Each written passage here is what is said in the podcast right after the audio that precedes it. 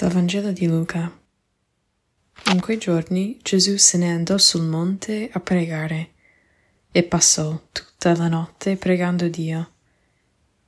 Quando fu giorno, chiamò a sé i suoi discepoli e ne sciolse dodici, ai quali diede anche il nome di apostoli.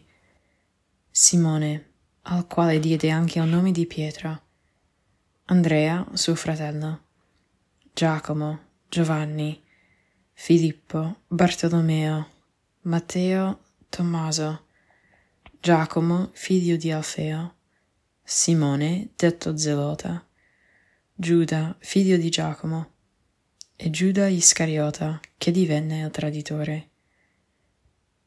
Disceso con loro, si fermò in un luogo pianeggiante. C'era gran folla dei suoi discepoli e gran moltitudine di gente da tutta la Giudea, da Gerusalemme e dal litorale di Tiro e di Sidone, che erano venuti per ascoltarlo ed essere guariti dalle loro malattie. Anche quelli che erano tormentati da spiriti impuri venivano guariti Tutta la folla cercava di toccarlo, perché da lui usciva una forza che guariva tutti. Una prima cosa che mi viene in mente leggendo questo Vangelo è innanzitutto in questa prima riga. No? Gesù se ne andò sul monte a pregare, passò tutta la notte pregando Dio. E la frase successiva dice chiamò a sé i suoi discepoli e sciolse 12. Scegli. Ci sono tante cose nella giornata nostra tipica, quotidiana, proprio semplice, semplice, che noi dobbiamo scegliere come vestirsi, come passare la giornata, quali sono le priorità, hanno, di che cosa hanno bisogno i figli, dove bisogna andare, cosa non bisogna fare, tante cose. Ovviamente ci sono scelte forse più importanti scelte meno importanti, però questo Vangelo cosa ci dice? Ci dice che Gesù, prima di scegliere i dodici apostoli dai suoi discepoli, ha passato tutta la notte a pregare Dio. Tutta la notte sul monte, quindi un suo luogo di sparte, come faceva spesso no? nel Vangelo, a mettersi da parte per pregare Dio, per stare con il suo creatore e per chiedere consiglio. Immagino, posso immaginare Gesù che saliva per gustare quell'unione col creatore per uh, prima di poi scendere, tornare alla, alla realtà, alla concretezza lì di questo momento in cui scegliere questi dodici che poi seguiranno lui anche con le sue fatiche, ognuno con le proprie, però poi anche fino alla fine della loro vita, nel martirio per tanti, quasi tutti gli apostoli. Questa è una cosa. Come possiamo imparare da Gesù anche con le scelte della nostra giornata, anche quelle forse meno importanti, che spiccano un po' di meno, come posso rendere Dio partecipe? Permettermi anche, sì, come si fa a seguire la sua volontà? Forse, forse si fa anche salendo sul monte a pregare.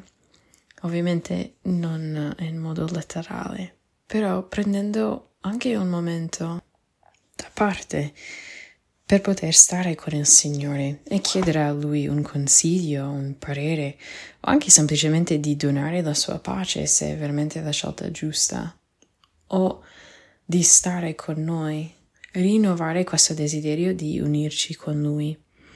Un'altra cosa forse poi è verso la fine di questo brano che dice Tanti da, da, questi luoghi, Tiro e Sidone, sono venuti per essere guariti dalle loro malattie, per ascoltare Gesù e per essere guariti. Anche quelli tormentati da spiriti impuri venivano guariti. E da lui usciva una forza, una forza che guariva tutti. Ecco, questi spiriti impuri ovviamente avevano un senso particolare per quell'epoca, ma per noi oggi cosa sono? Che cos'è che ci tormenta anche interiormente? Che ci tormenta da lì dentro, da qui abbiamo bisogno, o da dove forse sorge di più il nostro bisogno di guarigione dal Signore? Perché proprio lì anche legate a tutte le scelte che noi facciamo in una giornata, forse queste scelte sono anche appesantite da questi spiriti che ci tormentano. E questo può essere portato al Signore perché da Lui esce una forza che ci guarisce. Un po' pensando a questa forza mi viene in mente il dono immenso che noi abbiamo del, dell'Eucaristia e dell'adorazione eucaristica della presenza di Gesù fisso nel tabernacolo in ogni chiesa cattolica nel mondo. E forse come proposito, legato a tutti questi pensieri a pregare con, con Dio prima di scegliere qualcosa, di fare una scelta importante, di essere consapevoli di questi spiriti impuri che ci tormentano e la guarigione che a noi serve forse anche la guarigione che ci libererà per poter poi scegliere tante cose durante la nostra giornata, forse se ci è possibile passare vicino ad una chiesa o anche proprio entrarci e stare con il Signore per ascoltare Lui ed essere guarito, di vedere no, che la folla cercava di toccare Lui perché da Lui usciva questa forza di guarigione che anche Lui desidera guarirci e quindi affidarci anche a Lui in questo momento, così come la folla ha fatto duemila anni fa.